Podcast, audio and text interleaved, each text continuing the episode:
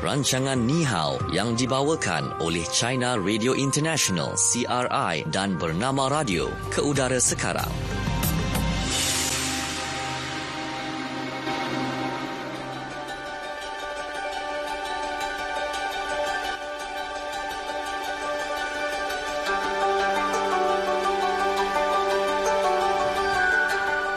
Bernama radio stesen berita bisnes anda dan waktu ini anda bersama-sama dengan kami berdua, mm-hmm. Natasha dan juga Syuhada Armawan di sini. Kita dalam program Ni Hao yang dibawakan oleh China Radio International dan bernama radio. Okey, dan selain daripada kami yang berada di studio bernama radio, uh-huh. kita ada sahabat kita yang ada di CRI Beijing, China. Petang ni kita ada Andika yang bersama-sama dengan kita. Selamat petang Andika. Selamat petang dan di sini ada kabar yang baik. Ya, hmm. okey, apa, apa tu? tu? Uh, mulai pagi tadi, subuh tadi, itu Beijing turun salji lagi. Uh, ah, dan betul. sekarang pemandangan cukup indah. Cukup ah, indah. Uh, dan uh, itu uh, ramai juru gambar pergi berbagai destinasi pelancongan seperti Forbidden City, Tembo China, Summer Valley. Sebab kalau tempat macam tu, uh-huh. kalau mhm. diliputi dengan salji yang warna putih, cukup putih itu, pemandangan cukup menawan hati. Ha, wow. Malah itu kalau bukan di destinasi pelancongan sahaja, malah di sekitar rumah saya pun pagi-pagi ramai orang am, am, ambil, ambil gambar. gambar. Ha. Oh, Tapi ada kekurangan juga. Itu jalan licin sikit. Ha, itu yalah. bawa kereta kena berhati-hati. Dan kerajaan sebelum ini sudah membuat persiapan. Contohnya, uh, uh, itu menurut ramalan cuaca, hari pagi tadi ada uh, salji turun dan semalam sudah ada uh, pihak-pihak uh, berkenaan kerajaan mereka sediakan kenderaan yang sirap itu bahan bahan cecair untuk mencairkan ais hmm. uh, dan di sini juga ada uh, itu peraturan semua kedai di tepi jalan mereka bertanggungjawab untuk membersihkan uh, salji dan ais di depan kedai mereka uh, untuk men, uh, men, men, menjamin keselamatan orang yang berjalan kaki di hmm. tepi jalan okay. uh, jadi kalau langkah-langkah tersebut uh, okeylah jadi kemalangan kurang sikit lah. Mm-hmm. Ha. Sebab itulah uh, bila apa musim sejuk kan disarankan pakai kasut yang bersesuaian kan uh, sebab licin. Licin sangat. Satu sebenarnya. lagi uh, apa tadi saya tengok juga uh, gambar di Facebook gambar Syukri Azmi. Ya. Oh ya ya ya. Ah, ya. Boleh duduk di sebelah saya. Syukri uh, selfie gambar dalam situasi yang bersalji. Mm-hmm. Ah, kan. Okay. Nampak tebal sangat salji yeah. uh, di Beijing ketika ini kan. Uh, memang kalau hmm. macam kita tak biasa dalam keadaan yang salji ni kita merasakan macam luar biasalah mm-hmm. situasi kan ataupun suasana seperti itu yang akan menjadi kenangan manis lah untuk kita. Uh. Uh, ya tapi, tapi untuk pagi tadi saya sebelum uh, bertolak dari rumah saya nak bawa kereta susah hmm. sebab diliputi dengan salji yang tebal. Hmm. Kena bersihkan dulu. Okey. Baik, itu dia keadaan di sana. Hari ini salji dah orang kata turun dengan lebat lah ya. Boleh dikatakan lebat jugalah. Ya, ya. Bagus, oh. bagus. Uh, ini okay. tahun sesudah masuk musim sejuk tahun ini. Sudah hmm. uh, ini kali kedua turun salji. Baik. Okey, itu situasinya di uh, Beijing. Ah, kita kat KL Tapi ni. bukan fokus hari ini ya. Ah, bukan okay. fokus untuk hari ini betul tu. Kan kalau kita kat KL lah kita boleh kongsikan uh, beberapa hari ni agak sedikit macam mendung ya. Kadang-kadang hmm. hujan turun, uh, lebat pun kadang-kadang, kadang-kadang renyai-renyai saja. Tapi cuaca pun nampak uh, menarik lah. Maksudnya akan buat kita rasa macam uh, sejuk je selalu. kan ada pejam mata, bercakap sambil pejam mata gitu. Okey, baik itu tentang cuaca sedikit kemas kininya. Yeah. Dan kita ke segmen yang pertama iaitu fokus di China. Fokus China. Okey, okay, baik. baik. Ha. Untuk fokus di China, hari ini kita nak bercakap mengenai keselamatan dan zat makanan di kantin sekolah.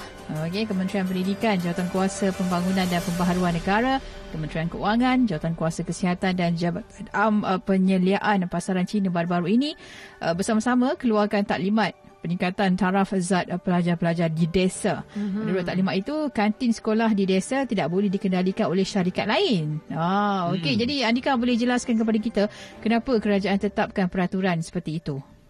Okey, uh, kalau golongan kanak-kanak menjadi golongan yang yang khusus dan amat menarik mm-hmm. uh, itu berbagai pihak uh, termasuk uh, itu uh, perhatian kerajaan dan keselamatan uh, dan ke dan zat makanan di kantin juga menarik perhatian berbagai lapisan masyarakat dan sebelum ini uh, itu Kementerian Pendidikan pernah mengedarkan uh, peraturan tapi peraturan sementara uh, tentang itu keadaan uh, itu langkah ini dan juga uh, melarangkan uh, pihak uh, syarikat yang yang yang yang bukan badan pendidikan yang syarikat uh, swasta ke uh, mengendalikan kantin di sekolah khususnya di desa pada hmm. tahun 2012 uh, tapi waktu itu masih mungkin ada uh, sudah ada kontrak ke jadi itu peraturan sementara dan kali ini menjadi peraturan yang rasmi. Hmm. Uh, memang boleh dikatakan kalau kantin di sekolah uh, kalau dikendalikan oleh syarikat yang profesional mungkinlah lebih mudah dan lebih lebih profesional. Uh, tetapi uh, sesudah ada kes-kes contohnya kalau di desa itu uh, ada mungkin yang syarikat itu sebab bagi syarikat uh, swasta mereka yang pertama apa keuntungan ah uh, memang sebab China tak, keadaan mungkin lain di Malaysia China kawasan yang sangat luas, banyak sekolah. Jadi memang ada kawasan-kawasan yang uh, susah susah dikawal. Uh, jadi ini menjadi peraturan untuk kebangsaan. Jadi boleh mencegah kes-kes yang uh, tidak menjejaskan keselamatan dan kesihatan uh, murid-murid di sekolah di desa. Mm-hmm. Uh, jadi boleh dikatakan semua rakyat uh, termasuk ibu bapa uh, murid-murid itu setuju dengan langkah kerajaan uh, tersebut kali ini. Okey. Uh. Okey. Dan uh, apa langkah-langkah kerajaan untuk menjamin tentang keselamatan dan juga zat makanan di sekolah khususnya uh-huh. bagi uh, pelajar-pelajar di murid-murid di sekolah rendah? Okey. Uh, ini kerajaan China uh, sudah uh, itu tetap mem- memberikan perhatian uh, yang tinggi tentang keselamatan dan zat makanan untuk murid-murid uh, dan contohnya pada tahun uh, di China sekarang ini ada satu uh, itu dipanggil sistem Uh, itu kalau di uh, bermula pada bulan Mac tahun ini, uh, Kementerian Pendidikan mengeluarkan peraturan uh, namanya keselamatan makanan dan zat makanan di sekolah. Dan menurut peraturan itu, uh, kalau sekolah menengah, uh, sekolah rendah dan tadika uh, perlu mewujudkan sistem itu uh, guru besar atau pengetua mm-hmm. uh, menemani kanak-kanak makan bersama-sama. Ah, dan you, janganlah nanti guru besar makan makan lain itu kalau nanti kanak-kanak makan yang lain. Jadi mestilah bagi makanan yang le, yang lebih berkualiti bagi guru besar. Uh, jadi uh, setiap kali makan uh, kadang-kadang makan uh, makan tak kisah makan pagi makan tengah hari uh, itu mesti ada guru besar atau sekurang-kurangnya uh, naik guru besar atau uh, itu pengetua sekolah itu uh, bersama-sama uh, kanak-kanak itu makan uh, itu uh, makan di kantin dan uh, itu menilai uh, dan mengawal uh, kebersihan, uh, ke kualiti makanan dan memberikan cadangan kepada kantin. Dan kalau ada kalau boleh uh, boleh itu uh, juga mengundang uh, ibu bapa datang ke sekolah uh, itu tengok apa yang uh, dimakan oleh kanak-kanak di sekolah atau tadika. Mm-hmm. Uh, itu itu peraturan pada tahun ini dan itu yang uh, satu langkah yang sangat terkenal dan penting di China pada bulan Disember tahun 2011 China uh, mengamalkan itu program pemakanan kanak-kanak di desa dan kerajaan pusat memperuntukkan uh, kira-kira 130 bilion yuan renminbi uh, untuk uh, menyediakan uh, makanan yang itu sebenarnya macam bagi subsidi kepada kantin di sekolah-sekolah yang di kawasan-kawasan yang agak mundur dan sehingga uh, itu ada 29 provinsi uh, ter, yang terdiri daripada 1631 konti terlibat dalam program, program tersebut. Dan sehingga akhir tahun 2017 uh, sekira-kira 37 juta orang kanak-kanak diberikan manfaat dengan program ini. Dan semua kawasan-kawasan yang miskin sudah terlibat dalam program ini. Dan menurut uh, statistik uh, itu pusat kawalan penyakit dan zat uh, kebangsaan China kalau kawasan-kawasan yang uh, diamalkan program ini dia dia kalau kanak-kanak uh, dia uh, ketinggiannya lebih tinggi 2 cm uh, pada tahun 2017 berbanding tahun 2012. Uh, ini yang program yang sangat sangat sangat bagus, sangat berkesan di China. Okey, saya rasa Malaysia juga uh, itu memberikan perhatian yang tinggi tentang kesihatan uh, kanak-kanak. Jadi bagaimana langkah-langkah kerajaan dalam bidang ini? Uh, boleh cerita sikit. Ha. Okey, okay. baik. Hmm. Uh, dan bila bercakap mengenai apa uh, nak beri zat yang terbaik kepada hmm. anak-anak ya uh, tentang pemakanan ni, program sarapan percuma ataupun PSP akan dilaksanakan secara berperingkat di seluruh uh, negara pada tahun depan dengan mengutamakan sekolah mempunyai bilangan murid dari keluarga B40 paling ramai terlebih dahulu. Yeah. Ya, walaupun uh, pada asalnya pelaksanaan uh, PSP serentak di seluruh negara, keputusan pelaksanaan secara berperingkat ini dibuat selepas uh, Kementerian Pendidikan mendapati pihak yang terbabit sebagai pelaksana PSP masih belum bersedia sepenuhnya. Ya, jadi hmm. Kementerian Pendidikan Malaysia KPM melakukan beberapa sesi libat urus ya, hmm. ya dan melalui projek perintis yang dilakukan juga didapati ada beberapa pihak seperti sekolah, kantin ya dan persatuan ibu bapa dan guru atau kita panggil PIBG yang belum lagi bersedia. Hmm. Uh, jadi Majlis Tindakan Ekonomi telah mencadangkan supaya ia dilaksanakan secara bertahap. Uh, jadi fasa satu Uh, ini akan melibatkan sekolah yang mempunyai murid ya dari keluarga B40 yang tinggi.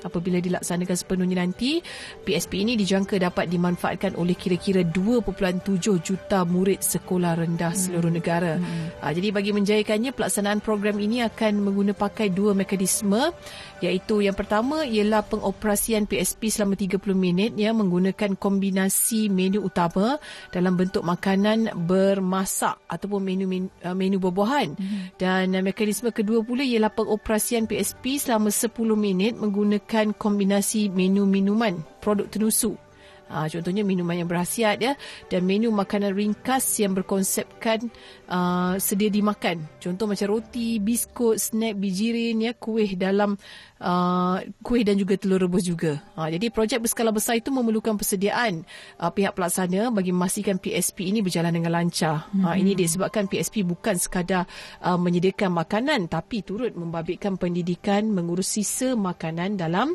kalangan murid-murid ini Betul. tadi. Betul. Okey, persediaan uh, pihak kantin, pihak sekolah dan PIVG sememangnya amat perlu untuk mengelakkan pembaziran. Bukan sahaja tentang aktiviti makan ya, murid-murid juga perlu dilatih dengan cara menguruskan makanan dan cara menguruskan sisa makanan. Ya. Okey, jadi pengusaha kantin telah diberi garis panduan lengkap mengenai sarapan yang disediakan. Menu yang disediakan bukan hanya untuk bersarapan secara mudah dan percuma ya, tetapi perlu menjadikan murid lebih sihat cergas dan cerdas. Ha, sebab makan pagi ni penting.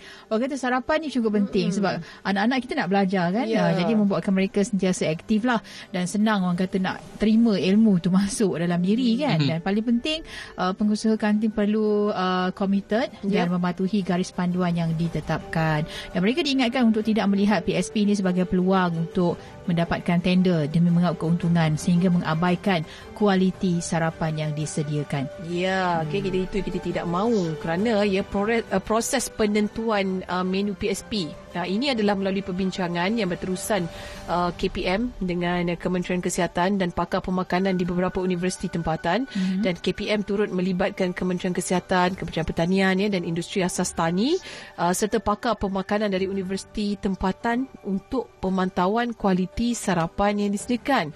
Dan kalau kita tengok dekat sini secara keseluruhan keseluruhannya kerajaan Malaysia ya dijangka membelanjakan kira-kira 2 bilion ringgit hingga 3 bilion ringgit ya bagi melaksanakan program PSP di seluruh negara dan uh, tujuannya dan tentu untuk menyediakan makanan berhasiat yang mengikut nilai kalori dan amalan pemakanan yang seimbang ini penting ya bagi memastikan uh, murid mengamalkan pengambilan sarapan, kemudian gaya hidup yang sihat serta merangsang proses tumbesaran mereka.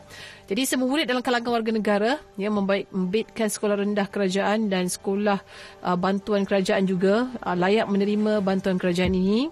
Jadual makan yang ditetapkan bermula seawal pukul 7 pagi sampai 8.30 pagi untuk sesi pagi. Kalau kata untuk sesi petang pula daripada 12 tengah hari sampai pukul 4 petang. Mm-hmm. Hmm, bagus. Ya. Ni saya rasa makanan sangat penting lah. Betul betul. Kan ni apa yang kita makan, uh, itulah kita lihat akan menjadi kesan lah.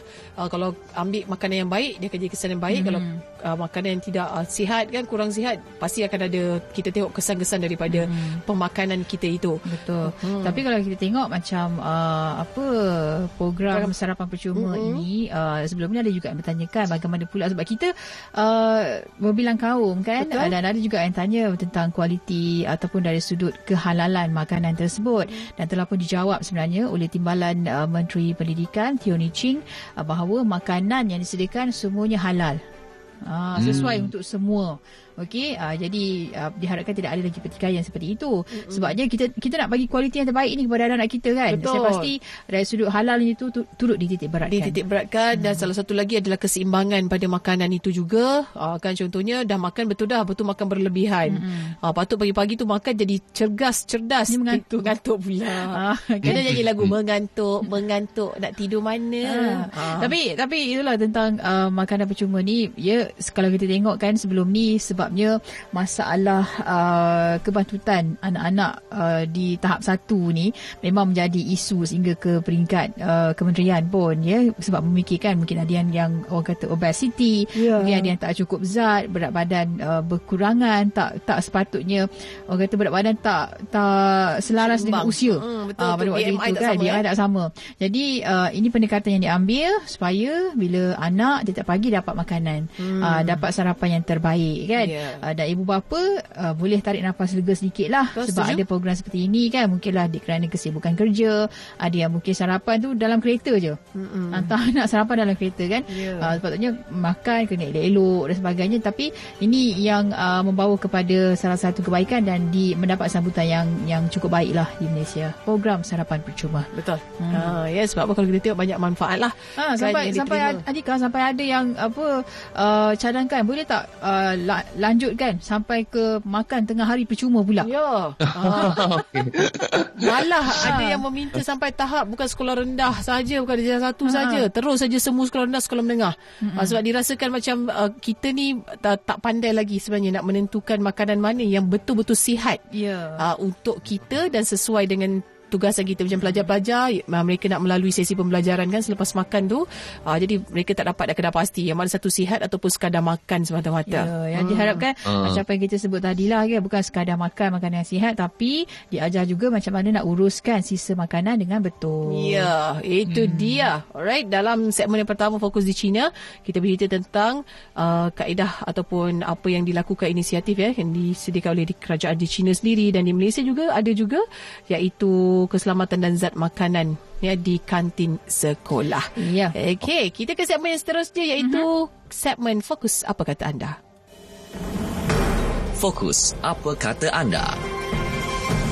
Baik, dan untuk segmen fokus kata anda, apa kata anda ini, kita nak bertanyakan kepada pendengar-pendengar kita. ya Dan anda boleh tinggalkan komen anda di Facebook Bernama Radio. Uh, soalannya begini, adakah anda berpuas hati dengan makanan yang dinikmati oleh anak anda di kantin sekolah? Hmm. Ha, sebab, hmm. sebab saya rasa kan, sebagai ibu bapa, kita kena tengok juga, dekat kena rajin orang kata tinjau kantin sekolah tu, makanan yang macam mana dijual. Kan kadang-kadang, uh, mungkinlah kita tahu, uh, makannya ada nasi, ada bihun, ada ayam kan tapi dalam uh, kuantiti yang bagaimana apa uh, presentationnya bagaimana kan zatnya cukup ke tidak betul uh, jadi hmm. kena tahulah ataupun mungkin anak-anak ni senang capai jajan dulu ah, daripada yeah. makanan-makanan seperti uh, itu kan kita kata tu dia makan-makan tapi pemilihan makanan yang sihat tu memang um, saya rasa walaupun dah sekolah menengah pun masih lagi tak boleh nak buat keputusan yeah. kan uh, yang mana sihat saya saya rasa kalau budak sekolah sekarang ini cukup bahagia dah. Dulu cukup saya mah di universiti uh, kantinnya teruk. Ah, tapi uh-huh. baru-baru ini saya pergi um, balik ke kampus, saya tengok oh menu ni berbagai, oh, macam-macam. Itu dari pro, berbagai provinsi makanan uh, semua ada. Oh mereka saya rasa cukup cukup bahagia pada Betul. zaman sekarang. Kan, bahagia dan bertuah gitu. Banyak pilihan yeah. makanan sekarang ni. Ya. Okey, baik. Kita dengarkan uh, apa pandangan daripada pendengar-pendengar kita. Uh, sewaktu beri tawaran untuk tender sekolah, kata Sapri Awi. Sepatutnya pihak sekolah telah membuat garis panduan apa yang boleh dijual dan tak boleh dijual. Sepatutnya tak perlu ibu bapa datang memantau. Dalam sesi sekolah, pihak pengetua yang harus selalu turun padang untuk memantau menu yang disediakan. Hmm. Okey, itu kata Sapri Awi. Kata Azib Aziah Suhaini, macam mana nak tahu sekolah sediakan makanan sihat ke tak? Bila KKM buat inspection, barulah sibuk nak jual. Lepas tu harga lagilah melampau-lampau katanya. Dulu lagilah memang, uh, daripada dulu lagi katanya, memang dah dikuasakan tak boleh berniaga jika menjual makanan ringan di, da- di dalam sekolah ataupun di luar kawasan sekolah dengan jarak yang telah pun ditentukan. Ya. Okey dan Cik Husam kata uh, kalau kantin tak jual, koperasi pula jual. Mm-mm. Ada pengecualian ke untuk koperasi? Ya, kalau dah terbiasa macam ni lama kelamaan murid-murid akan belajar uh, yang barang-barang terlarang mm-hmm. yang tak jual di pasaran pergi cari dekat pasaran gelap. Ya. Ah macam tu pula. Betul, kan? tak tapi, nak macam tu. Tapi tak adalah dia kata koperasi di pasaran gelap, tapi itulah mungkin koperasi lampu uh, shutdown kot tu. Uh, koperasi dengan kantin uh, penjualan makanan ataupun barang-barangnya tak tak tak, tak sama kata. Hmm, tak ha. sama kan. Okey. Okay. Dan kata Johan, kalau dalam sekolah pun susah nak dipantau, yang berjadual yang berjual di luar pagar sekolah macam mana pula? Uh, bukan mudah kan? Apa yang kata kita kempen satu murid satu bekal, mm-hmm. bawa bekalan dari rumah. Sihat uh, tak sihat ibu bapa yang tanggungjawab. Ha, macam tu juga kan. Yeah. Betul juga. Saya rasa ibu bapa pun kena tanggungjawab juga. Jangan lepas tangan jangan lepas pada tangan sekolah, terus. Eh? Ya, uh, pada uh, dekat sekolah, kantin mm-hmm. dan sebagainya. Mungkinlah boleh bekalkan uh, roti ke, sandwich ke, ke sekurang-kurangnya anak ni dapat makanan mm-hmm. yang kita dah tahu kita sediakan tu yang terbaik. Betul. ah, kan ya, itu yang paling menarik sekali sebenarnya. Tapi saya suka tadi bila kata dalam sekolah mungkinlah uh, tak dapat. Bila keluar nak balik ah, tu, tak ada siapa-siapa yang boleh kawal apa tidak kan anak-anak kita kan. uh, sama lah macam Puan Zarina kata, itulah zaman dulu ingat lagi kalau pergi sekolah bawa bekal, duit bawa sikit je tapi hmm. bekal mak yang sediakan. Uh, jadi uh, kita tengok orang zaman dahulu memang sihat zaman sekarang katanya. Disebabkan uh, memang makanan. Uh, makanan yang disediakan oleh ibu bapa sendiri. Ya. Uh-huh. Okey, hmm. jadi uh, terpulanglah pada ibu bapa. Uh, kalau mana ibu yang macam sempat buat sarapan tu buatlah untuk anak-anak. Sedikit hmm. ringkas sarapan pun saya rasa okey kan? Ya, yeah, Nora Nizah hmm. tanya ni. Yang kantin dok jual tu, hmm? uh, ke cikgu-cikgu yang beli? tu pun ya juga. Maksudnya? Tak, untuk uh. cikgu juga kan. Okey. Biasalah dekat sekolah kan dia, dia jadi macam sama-sama. Eh, cikgu pun nak makan juga. Nak makan juga. Dah cikgu pula tak berhasiat. kan tengok mengajar lemah nama cikgu kan. Ha, saya tak dapat bantuan makanan. Cikgu katanya. lemah anak murid pula aktif. Ha, oh, siapa nak kawal tu? Ha, betul. Ha, dah anak murid mengajar cikgu pula. Ay, jenuh. Okey, baik. Terima kasih kepada anda semua. Tinggalkan yeah. komen anda. Terus saja tinggalkan komen anda di Facebook Bernama Radio ya untuk program Ni Hao ini. Mm-hmm. Kan jadi kita akan uh, kongsikan dari semasa ke semasa juga. Okey, baik. Kita akan uh, berhenti seketika waktu ini Yashu mm-hmm. dan juga Andika. Kembalinya kita okay. nanti kita akan kongsikan apa pula yang menarik dalam fokus di Malaysia. Terus dengarkan Ni Hao.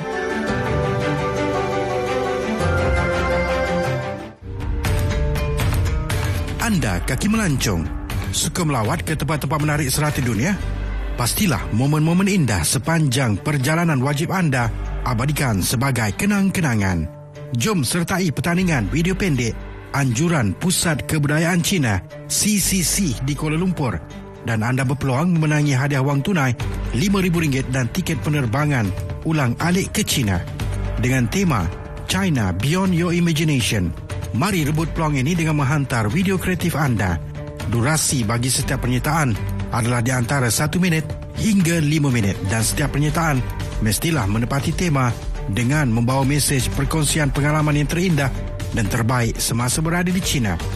Muat naik video pendek anda di Facebook beserta hashtag China Beyond Your Imagination, hashtag CCCKL Video Contest 2019 dan hashtag Visit China. Selain itu, hantar penyertaan lengkap di laman Facebook China Cultural Center di Kuala Lumpur. Tarikh tutup penyertaan pada 9 Januari 2020. Jadi tunggu apa lagi? Sertailah sekarang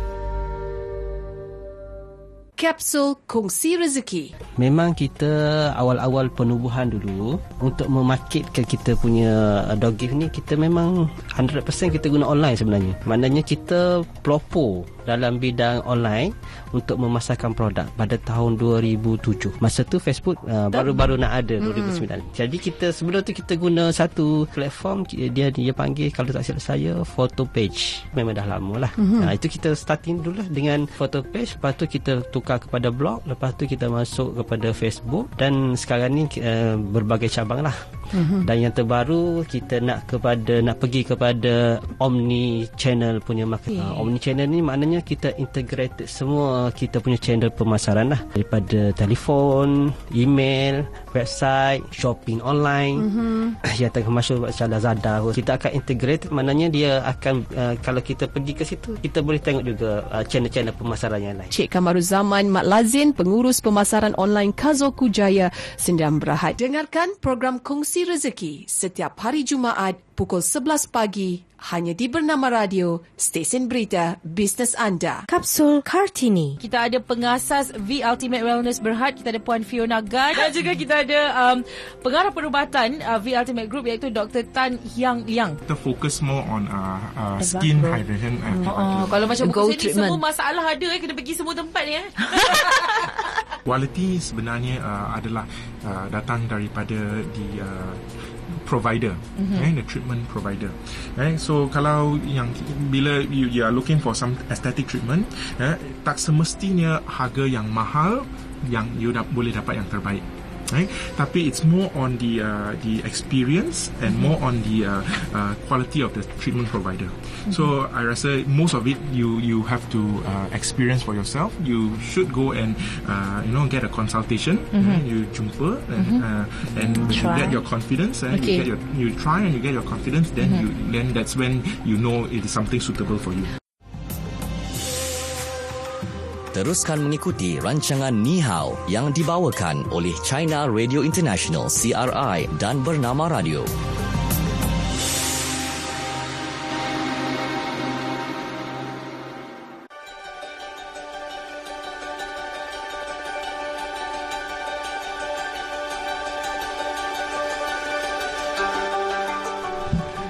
Okey, bernama radio stesen berita Bisnes Sada kita dalam program Ni Hao yang dibawakan oleh China Radio International dan bernama radio. Okey, bersama-sama dengan kami berdua di studio bernama radio, Syah and Shu di sini dan mm-hmm. sahabat kita Andika yang berada di uh, Beijing, China. Okey, yeah. baik. Jadi, kita tadi dah kongsikan fokus di China. Sekarang ni kita nak kongsikan pula apa yang menarik dalam fokus di Malaysia. Fokus Malaysia. Okey, baik. baik. Ah. Fokus di Malaysia. Ah, ini kita nak cerita tentang uh, apa penyakit batuk kering mm-hmm. ataupun TB ya yang mana setiap tahun ya sekurang-kurangnya 1500 hingga 2000 kes kematian akibat batuk kering atau TB direkodkan dengan purata 6 kematian setiap hari di Malaysia. Mm-hmm. Lebih serius uh, kes baru TB yang direkodkan dianggarkan antara 20000 hingga 25000 setahun. Yeah. Okey apa yang dinyatakan oleh Kementerian Kesihatan Malaysia kebanyakan kes kematian akibat TB yang disifatkan masih tinggi itu adalah disebabkan pesakit lewat dapatkan rawatan di hospital. Uh-huh. Jadi keadaan ini membimbangkan kerana kesedaran orang ramai terhadap kuman Mycobacterium tuberculosis yang menjadi punca TB masih lagi rendah. Uh-huh. Okey, baik dan uh, apa yang kita nak kongsikan kat sini kan mm-hmm. um, sehingga kini sebenarnya transmisi jangkitan TB ni masih lagi aktif walaupun pelbagai rawatan diperkenalkan dan peningkatan pengesanan kes telah pun dijalankan dan uh, kalau kita tengok statistik kes kan pada tahun 2018 ada lima negeri yang mencatatkan kes baharu TB tertinggi iaitu Selangor seramai uh, 5071 kes Sabah pula 5008 kes Sarawak 3122 kes Johor 2150 kes dan wilayah Persekutuan Kuala Lumpur Putrajaya uh, juga adalah 2017 kes. Jadi Selangor mencatatkan kes tertinggi disebabkan uh, kepadatan penduduk yang tinggi. Mm-hmm. Um, dan terutamanya penduduk tahap sosioekonomi rendah di bandar. Kalau kata di Sabah pula, faktor kes TB tinggi disebabkan penduduk bukan warga negara yang tidak membuat pengesanan awal kerana uh, bimbang dengan penguatkuasaan undang-undang ya, ekoran status keuangan kewarganegaraan mereka. Uh, jadi tahun lepas kes TB direkodkan menurun sedikit iaitu 25,837 kes. Kalau nak dibandingkan dengan tahun 2017 ya dengan 26,000 168 kes baru.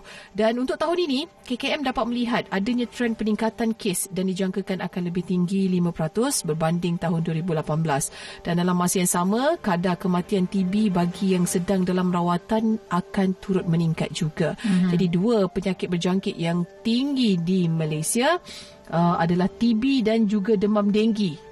Ah ya. Jadi pengesanan awal kes TB penting bagi mengelakkan kematian kerana pesakit TB boleh sembuh dengan mematuhi jadual rawatan yang ditetapkan. Okey itu untuk TB.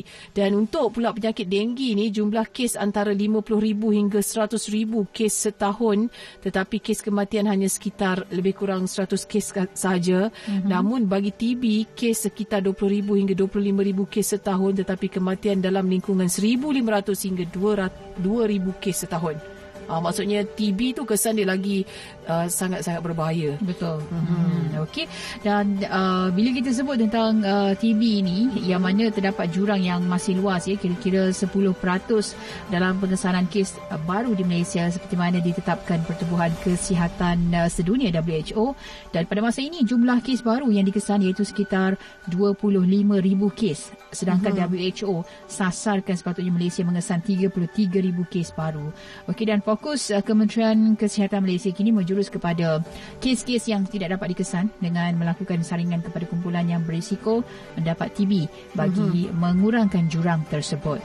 Okey dan kumpulan yang berisiko mendapat TB ialah pesakit HIV, pesakit buah pinggang, penghuni penjara, penghuni pusat jagaan warga emas, pesakit diabetes, perokok tegar, pelanggan klinik metadon dan petugas kesihatan Ya, mm-hmm. ini bahagian yang berisikolah mendapat jangkitan penyakit tersebut. Okey dan faktor luaran uh, yang mana Malaysia bukan dalam kalangan 30 negara yang mempunyai beban kes TB tertinggi di dunia. Namun, uh, pekerja asing yang datang ke negara ini adalah dari kalangan negara yang mempunyai beban kes TB yang tinggi. Uh-huh. Dan pada masa ini, ya, kadar kes TB di Malaysia mengikut perkiraan WHO adalah sekitar 92 kes bagi setiap 100,000 orang. Mm-hmm. Okey, maknanya uh, antara negara yang mempunyai kes TB tertinggi di dunia ialah Indonesia dengan 395 daripada 100,000, Kemboja 380 daripada 100,000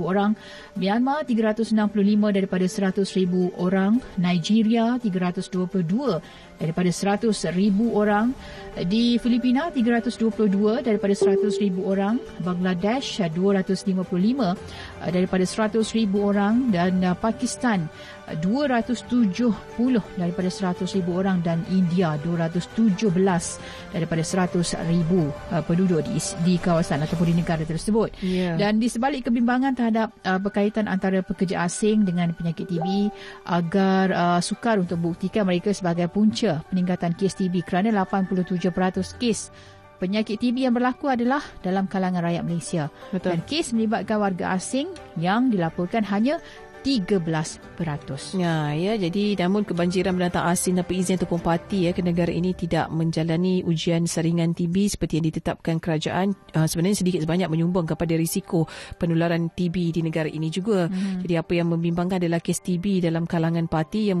membanjiri negara ini tidak dapat dikesan ataupun dibuktikan. Okey. Jadi uh, apa yang pastinya salah satu punca penularan TB yang berterusan adalah kelewatan pesakit mendapatkan rawatan. Hmm. Uh, inilah uh, yang disebabkan persamaan penyakit TB dengan simptom influenza. Contoh macam demam, sesema kan, batuk berpanjangan melebihi 2 minggu. Ah ya. Dan kalau kita tengok ada juga perawat gagal mengesannya sebab disangkakan pesakit hidap influenza aja. Ah, jadi ini boleh berlaku lebih-lebih lagi kalau doktor gagal bertanya sejarah pesakit ya, gejala yang dihadapi.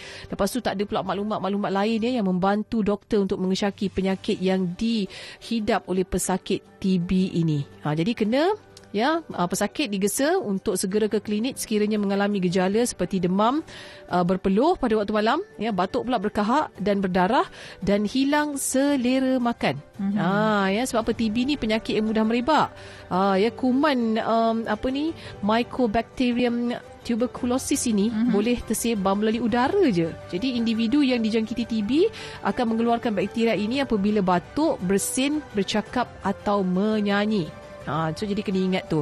Jadi kalau untuk rawatan pesakit TB ni perlulah mengikuti rejim rawatan antara tempoh 6 bulan hingga 12 bulan mm-hmm. ya mhm. bergantung kepada jenis TB dan tahap keseriusan penyakit tersebut. Jadi rawatan pesakit TB yang kebal uh, ubatan biasa pula akan dipertingkatkan kualitinya ya dengan memperkenalkan rejim rawatan yang lebih pendek iaitu 9 bulan berbanding 18 bulan sebelum ini. Mm-hmm. Ha. So kalau katalah individu ni disahkan mempunyai TB laten Uh, rawatan berupa ubat telah mula diberikan uh, ini untuk menghalang kuman tersebut daripada aktif dan dapat dibunuh sepenuhnya. Mm-hmm. Uh, jadi sepanjang tempoh rawatan tu semua pesakit TB akan dipantau dari segi kesan sampingan rawatan dan uh, perubatan jangkitan ya dengan mengambil beberapa ujian contohnya macam sampel kahak, ujian kultur dan juga imbasan sinaran X pada dada juga. Okey, mm-hmm. jadi apapun kita sebenarnya ada sasaran sifar TB lah iaitu pada 2035 KKM berusaha untuk mempertingkatkan pelbagai kajian penyakit TB daripada aspek uh, surveillance, saringan, diagnosis dan juga rawatan untuk memastikan dia program kawalan TB kebangsaan sentiasa ke hadapan dan berjaya mencapai sasaran sifar TB menjelang 2035. Jadi KKM juga yakin vaksin baru untuk orang dewasa dan ujian-ujian baru akan dapat dihasilkan menjelang 5 tahun akan datang. Mm-hmm. Okey. Okey, itu dia fokus di Malaysia. Yep. Okey, apa yang kita kongsikan adalah yang sekarang ni sedang uh, isu yang sangat di uh, yang hangat diperkatakan iaitu tentang penyakit TB.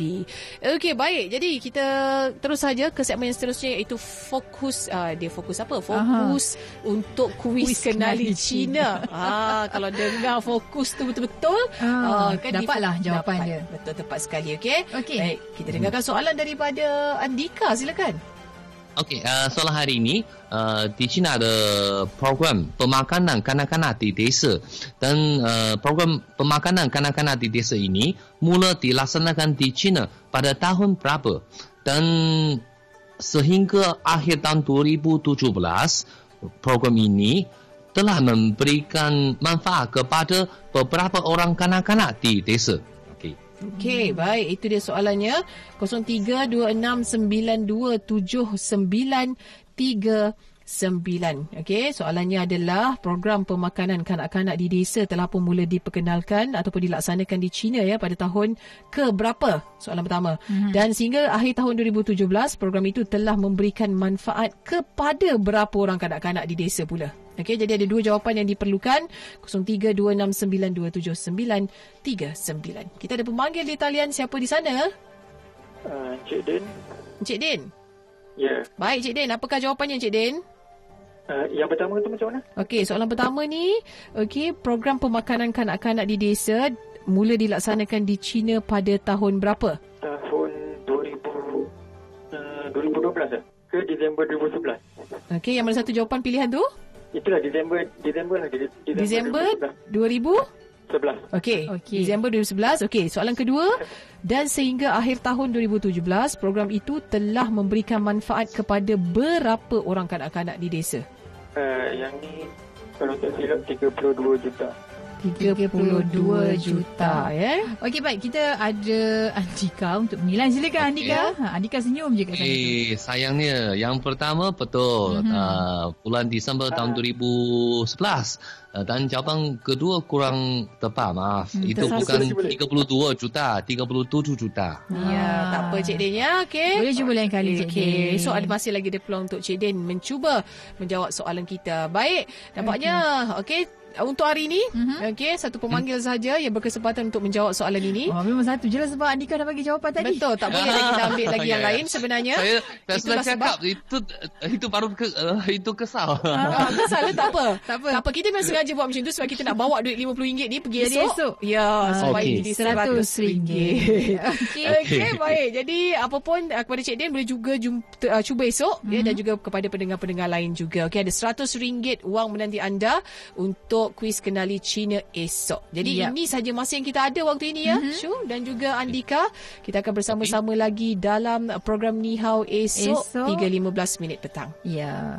Okey Andika, kita jumpa lagi dan kita mewakili Hezri Rahil uh, pada Ni Hao pada hari ini. Saya Syuhada Armawan. Dan saya Natasha Aimi. Kita jumpa lagi. Bye-bye. Bye-bye. Bye-bye. Jumpa lagi.